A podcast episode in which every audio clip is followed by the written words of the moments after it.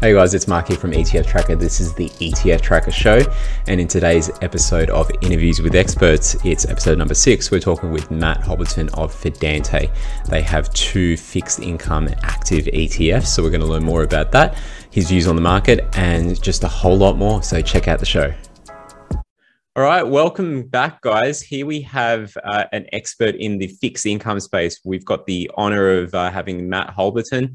Uh, join our, our ranks here at uh, the ETF Tracker Show. Matt, welcome.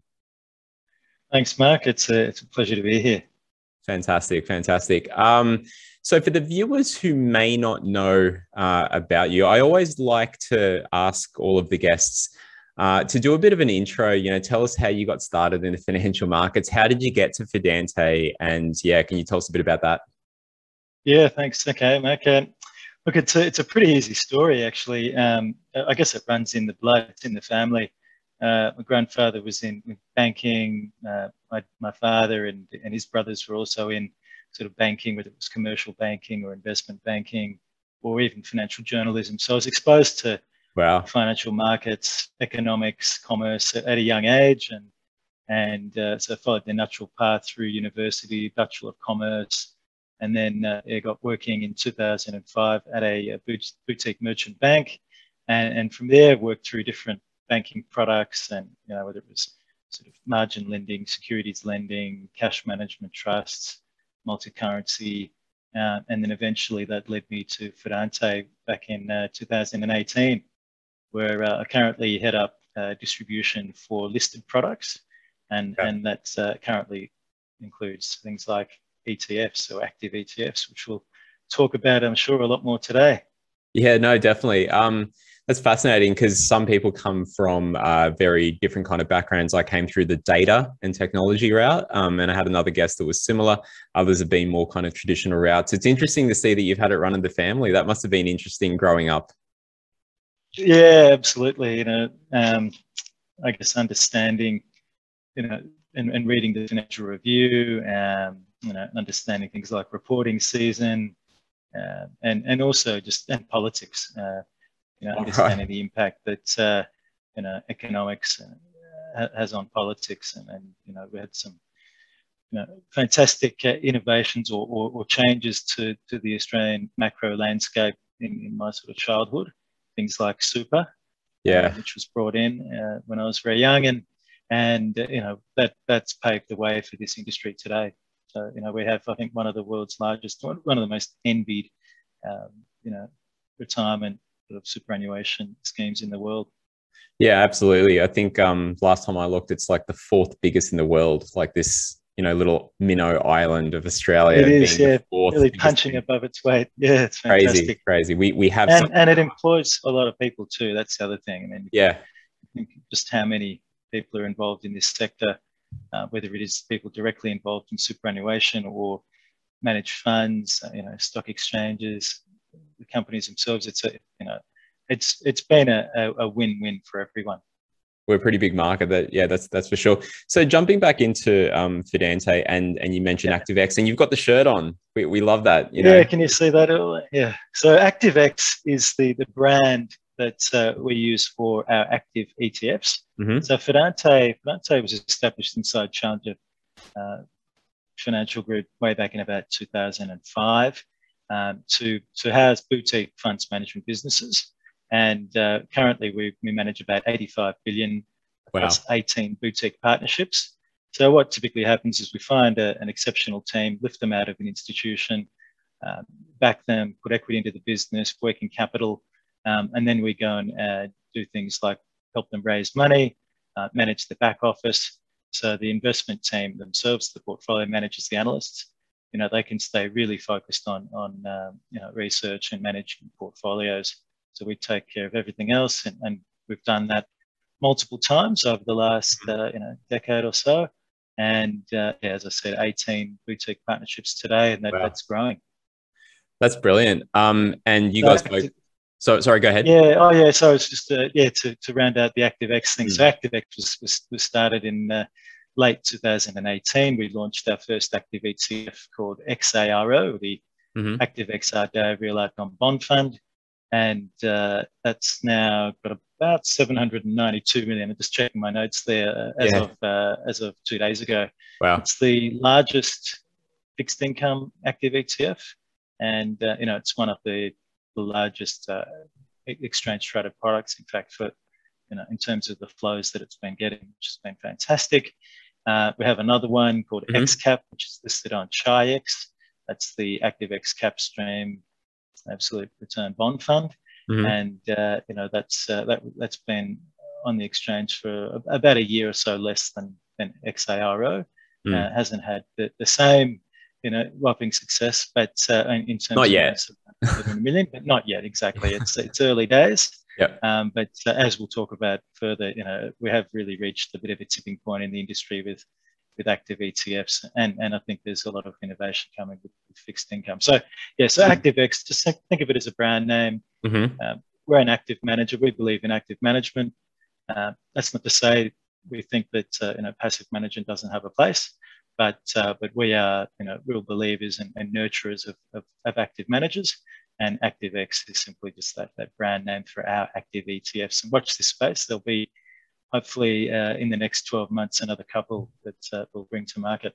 Oh, brilliant. Well, I, I, know very well that whole kind of um, company and then different brands underneath it, like ActiveX. I mean, ETF Tracker itself is a brand under the main uh, kind of company. So, you know, uh, that that's our kind of talking piece for, for ETFs and, and, continuing those conversations like this. But, you know, on that um, uh, ActiveX and, and those fixed income mm. ETFs, the two that you've got, I mean, I see inflows, XARO is always up there in terms of high levels of inflows. And, and very recently, like it, I think it cracked top five or something like that that I saw. But can yeah. you tell us a little bit more about, um, you know, for for many viewers, I mean, I think it's just because of sheer um, knowledge of, you know, most people know equities and they see companies in the news. They don't talk about fixed income mm. too much, but you know, um, some people might not know that there are fixed income ETFs. How do they differ to equity and other types of ETFs? And, and um, the question here is how do they uh, get used in a portfolio? Yeah, so look, I, I, guess they don't make the headlines like companies do, um, and, and, Australians have, have, been, you know, stock pickers or, or stock investors uh, for a very long time. I guess it, you know, it goes back to even you know the gold rush. We've just always had that uh, you know that desire to invest in in things that are perhaps speculative or growthy, um, or, or, investing. I guess at the end of the day, you invest in things that you know, and yeah. um, bonds, government bonds or corporate bonds, just aren't really you know part of the everyday lexicon, are they? You don't really talk mm. about. Oh, did you hear that? That German government bond. Did you see what happened overnight? You know, it's not. It's really a small subset of, yeah. of of the market that, uh, that or, or, or, society that talk about bonds, but it's actually a much bigger market and probably more important than than the equity market.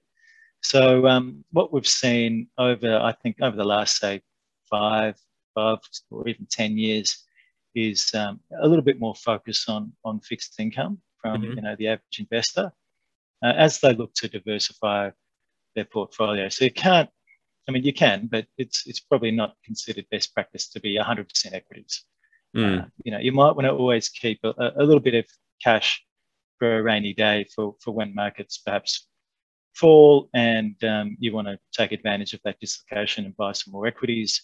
So yeah, typically portfolios will have part growth and part defensive. Fixed incomes typically been uh, you know, made up most of that defensive allocation. Mm-hmm. Uh, in the past, you, would have also had a bit of cash, but because cash rates are, are so low, yeah, uh, yeah, it's it's very hard to to hold pure cash.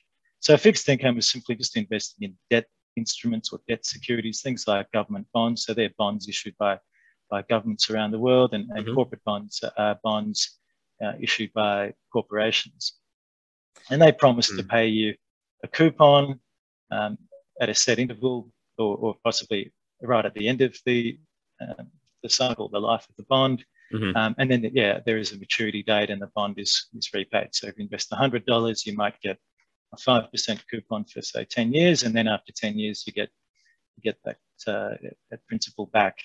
And so, look, they, there hasn't there hasn't really been a lot of uh, new product in the ETF space or in the active ETF space until the last couple of years in fixed mm. income. Mm-hmm. And and I think yeah, the reason why why it has been popular is, is because investors were starved for choice before that.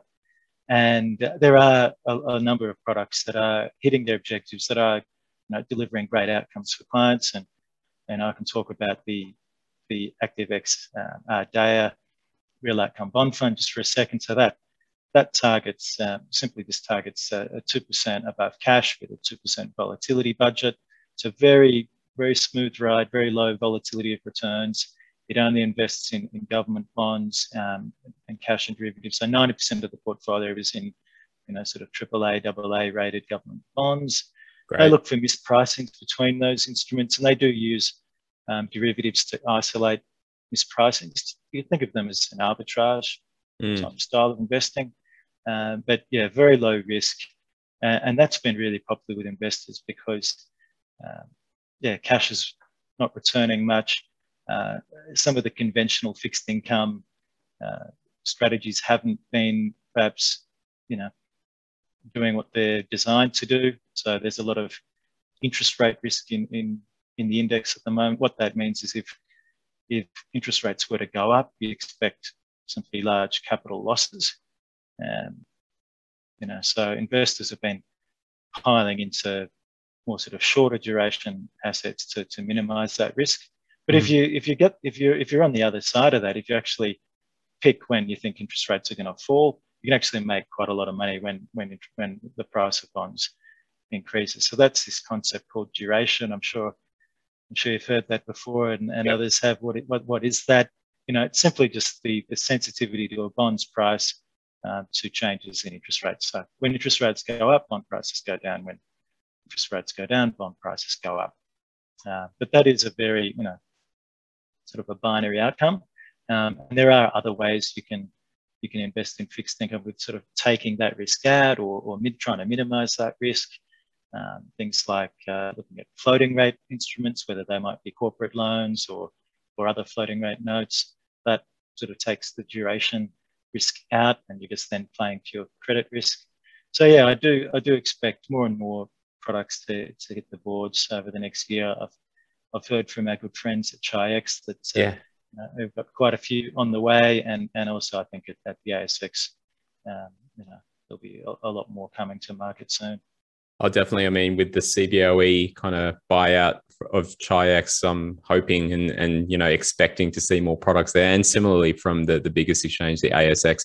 Now, you mentioned um, all of these terms that viewers may or may not know, but we'll make sure that we mm. include mm. uh, some definitions in the show notes uh, there. But you know, mentioning like the fixed income side of things um, at, of ETFs, right? Everyone's so used to equities not only are you guys doing uh, fixed income, which um, some people may or may not know uh, already, and they should, because as you said, it's a very good defensive um, kind of hedge against any kind of market volatility, right? But um, you guys are also doing active. So that whole active versus passive with ETFs, um, yep. I've spoken about it before. I've had other people speaking about. It, but what are your um, thoughts on that? Do you, do you see a place for both in portfolios? Yeah, absolutely. Even though I wear this shirt and it says ActiveX, it doesn't mean that uh, you know don't believe that passive has a place. Um, and and just for, for your viewers, I mean, mm. passive is simply where you where you track an index. Um, there's also sort of smart beta, which is uh, another sort of a smarter passive strategy, perhaps you might call it, where it um, tracks quality factors or you know momentum, yeah. what might be sort of thematic they've been really popular and, and they have a place because, uh, you know, sometimes you may not have time to, to go and um, select an active manager. You know, there are so many active managers out there. Like, how do you decide which one to use? Yeah. Um, so they can be, you know, that can take you a bit of time. If you just want immediate exposure to something, you know, they're a fantastic way to do that. Um, and then even even beyond that, within a portfolio, you, you, may not want to have all of your all of your investments um, run by active managers because of because of cost. You might want to keep your sort of fee budget to a limit, and that's why you can use both because passive is obviously cheaper mm-hmm. uh, than active. And so yeah, you've probably heard of the a core satellite approach that's been yep. very popular in the financial planning space, where you might have you know your core investments that are passive, lower fee, and then the satellite investments are active managers that obviously charge a management fee. Perhaps they charge a performance fee, which you know I personally don't have a problem with for a lot of assets. Although for a defensive fixed income product, uh, performance fee is probably not appropriate because the managers shouldn't be reaching for returns. They should exactly. be managing to a risk budget. So you, you don't often see performance fees in in sort of defensive fixed income or defensive assets. Uh, but for certainly for equities, I think it, it, it, can be really appropriate and really motivate and, and incentivize and align the investor with the, the investment team. Mm-hmm. So yeah, look, I definitely think there's a place for both. And um, you know, so I yeah, I get a bit sick of the old argument active versus passive because yeah, you know, it, it, it really is it really is both. Um, you can have both in your portfolio. I personally do, and you know, I've seen you know some of the smartest minds out there some of the you know the best portfolio managers or CIOs that I admire will have both in the portfolio. Uh, so yeah, definitely don't believe it's one or the other. Oh, perfect uh, and great to add your view to to the many um, that are out there, and I, am I'm, I'm in line with you. I, I, definitely see room for for both there. Now, um, you know, touching uh, on that, what goes into the portfolio, and you mentioned a few things about the satellite and core and defensive and growth you know these are things that people are seeing and they're they're interested in because they want to know well uh, i'm trying to get into etfs how do i you know how do i assess an etf and i've told people to look at you know a couple of different things but i'd love to get your yeah. opinion on that how do you when say someone talks to you off the street and wants to know about how to assess an etf where, where do you start what, what do you look at yeah, great question. So I would start with, okay, what is your objective? Um, mm. You know, are you saving for a house? Um, have you already got a house? You want to diversify your wealth? Mm-hmm. Um, have you just got a bit of money that you want to invest and you know shoot for the stars? You know, so yeah. what is your what is your objective, and, and then what is your risk tolerance? You know, mm. so if you're if you are saving for a house or something, a deposit, and it's maybe a, over a one or two year time horizon, perhaps you know you don't want to just you know aim for the aim for the stars and, and risk everything because you know if things were to go south, you could you could lose a large chunk of that. Yeah. Um, but if you if if if the money's set aside for you know for ten years or more or five years or more, uh, sort of a medium to long term horizon, and you really want to grow that, then you know then you should be looking at at growth ETFs, mm-hmm. whether that's equities or alternatives, uh, could be property based. Um, you know, there are so many, whether it's global, Australian, emerging. Uh, you know, so that's many. that's yeah. the sector that's had the most growth, which is no surprise. I think you know mm. we have been Australians have been home biased for so long. The, the home bias is, I think, strong in every country. That makes sense. Like I said before, you, you invest what you invest in what you know. Mm-hmm. You know, so Wool, Woolworths or CBA, Telstra, uh, you know, they're local, they're domestic. You, you know those businesses. But um, yeah, we've seen huge growth in, in global equities uh, in, in recent time. They, they continue to pretty much every month top the yeah. flow charts, don't they? As you know, Absolutely. you're the expert when it comes to trends. um, yeah. yeah. so I think yeah, so you so start with an objective, have a risk budget, so know know the tolerances, and then you know look when it comes to ETFs that are listed on Chi-X or, or the ASX. Mm-hmm you know that they've already gone through rigorous checks to, to get listed. Um, so the managers, you know, from an operational risk and compliance perspective, are going to be really sound. I guess then you want to look at okay, the objective of the of the ETF. If it's a if it's a, a passive ETF, um, you know they're all doing the same sort of thing. So it's a bit of a commodity, I guess. So I guess cost is going to be the main driver. Um, when it comes to an active ETF, yeah, look at the objective? Have they hit their objective over the long term, or you know, if if they're only a recent product, you know, just have a look at their uh, their short their short track record. Quite often, you'll see that um, some of the ETFs that have come to market hmm. actually feed into a a managed fund. So that's a sort of the feeder structure. So and that's what we've done with XARO and XKAP. So they they invest in the managed fund, and the managed fund itself might have a, a 10 year track record or more. Um, and so you can, you know, you can look at and and look at it on a risk adjusted basis too. I mean, what is the manager saying that their risk budget is, or, or you know, standard deviations? Just we just you know measures the variance of returns. Mm-hmm. Um, you know, are they exceeding their their objective uh, you know, over the long or medium term. No, no, man, no active manager is going to going to hit their objective, you know, over every time period, all of the time. It is very hard. Yeah. Um, but you know, so looking at those two, three, four, five year numbers, etc., probably a, better gauge. Mm-hmm. Um, and then then it also comes down to things like uh, on market liquidity. So looking at the volume on screen, looking at uh, how many market makers there are, looking at what the average spreads are. And you can find all that information on your fantastic app, ETF Tracker. Um, and then, you know, the source data is, is from ASX and Chi-X or Bloomberg if you've got access to a Bloomberg terminal. Um, so it's those sorts of things. I think it's, yeah, it's liquidity, the size as well also matters. You know, so yeah. Um, size matters. Yeah, it, it, does, but that's not to say that you know should look at new ones because you know from from little things big things grow, and mm-hmm. if you look at the the trends, um, and some of the, the new ETFs are probably going to hit the market later in the year. They're yeah. going to start really small, and um, you know so size shouldn't be a, an impediment either, as long as you believe that that is. Uh, an ETF that is going to succeed as well. I guess. Yeah, yeah, that's right. The only yeah, the only caveat there is that occasionally these ETFs um, do get shut down. Yep. Same with managed funds as well, uh, whether they're active or passive. If they don't attract enough uh, FUM or funds under management, mm-hmm. they may not be viable. So I guess, yeah, it pays to go the, with a big name, uh, with, a, with a good team, a growing theme, um, a team, like I said, at ActiveX, you know, powered by Fidante, part of Challenger, you know, it's a huge team. We're, yeah, pedigree. Committed to the space, pedigree. Yeah, we've got we've got more and more coming. You know, so things like that matter as well.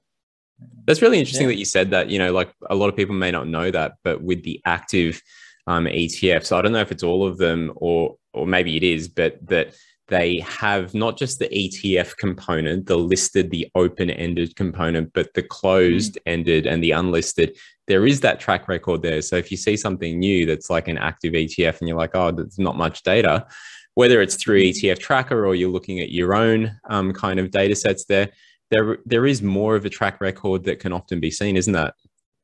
That's right. Yeah. So that's, um, for, well, certainly for the, for the ones that have that are interfunded or, or, feed into an existing managed fund, you know, you can basically just look at that that track record because mm-hmm. you know the ETF is is going to get the same return as the fund over over time because it simply just invests in that. Uh, there are other structures where the ETF pool of assets is a separate pool of assets to the managed fund. Mm-hmm. Um, we saw that with some of the, the equities, global equities ETFs um, in recent years.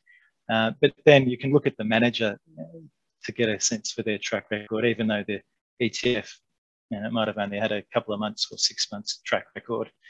So yeah, it's always important to, to have a look at the track record of, of the manager. Um, and then more recently, we've seen, you know, Magellan, the, the largest yeah. uh, player there in, in, in, global equities in Australia, um, do something quite quite innovative and basically take their managed fund and you know ETF and LIC and, and combine them into a sort of one structure, two units, and well, what we also call is the dual structure. Mm-hmm. Um, so you can, you know, buy and sell units and on exchange or off exchange, and you know you're getting exposure to the same underlying assets. Um, so, you know, so that that's something I think that we're going to see more and more with other other managers. Uh, and another another trend we've seen too is some of the the global equities LICs convert to active ETFs. Yeah, Monash did one recently. Yeah, yeah. So, so I expect to see that, and Antipodes announced they were going ah. to do that, subject to approval. That's uh, yeah, more, more recent times. So okay, I'll keep an eye. We, we could we could have a, a huge discussion on the appropriate wrapper for each different asset class, but uh, that's a really important discussion because not everything needs to be necessarily in an ETF. You know, some assets that are illiquid probably are better suited to an LIC or an LIT. Um, or if they're capacity constrained, if you actually don't want these things to grow infinitely, you know, grow too big, if it's a, a market that's quite small, you actually want a fixed pool of capital at work. uh, the, the closed-ended sort of LIC structure can work. But for something like global equities, large cap global equities, uh, yeah, the active ETF works really well. That's brilliant. And um, yeah, there's a whole list of the different types of fixed income and global equity and all these different categories mm-hmm. that are there.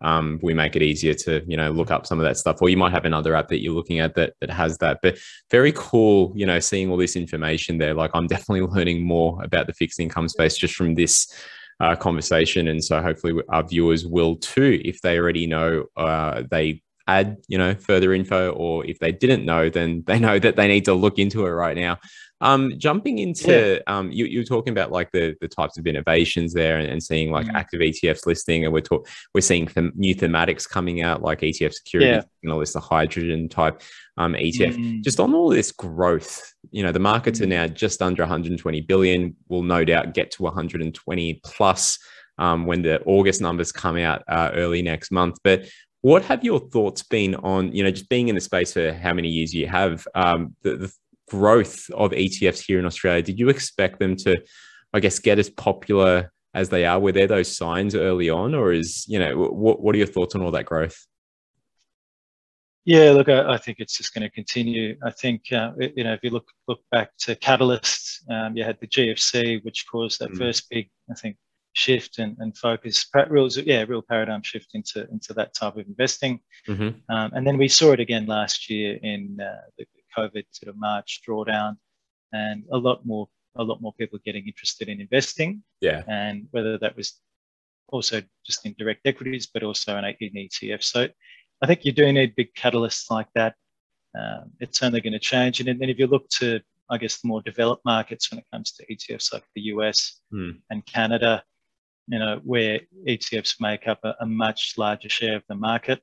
If we were to follow in, in those those countries' footsteps, you know, we could see our market going from yeah, about 120 billion up to sort of I reckon four or five, maybe 600 billion in you know yeah in the near future. So yeah, I think there's there's huge uh, huge potential that offer a simple way to access you know active management or index type management, passive management.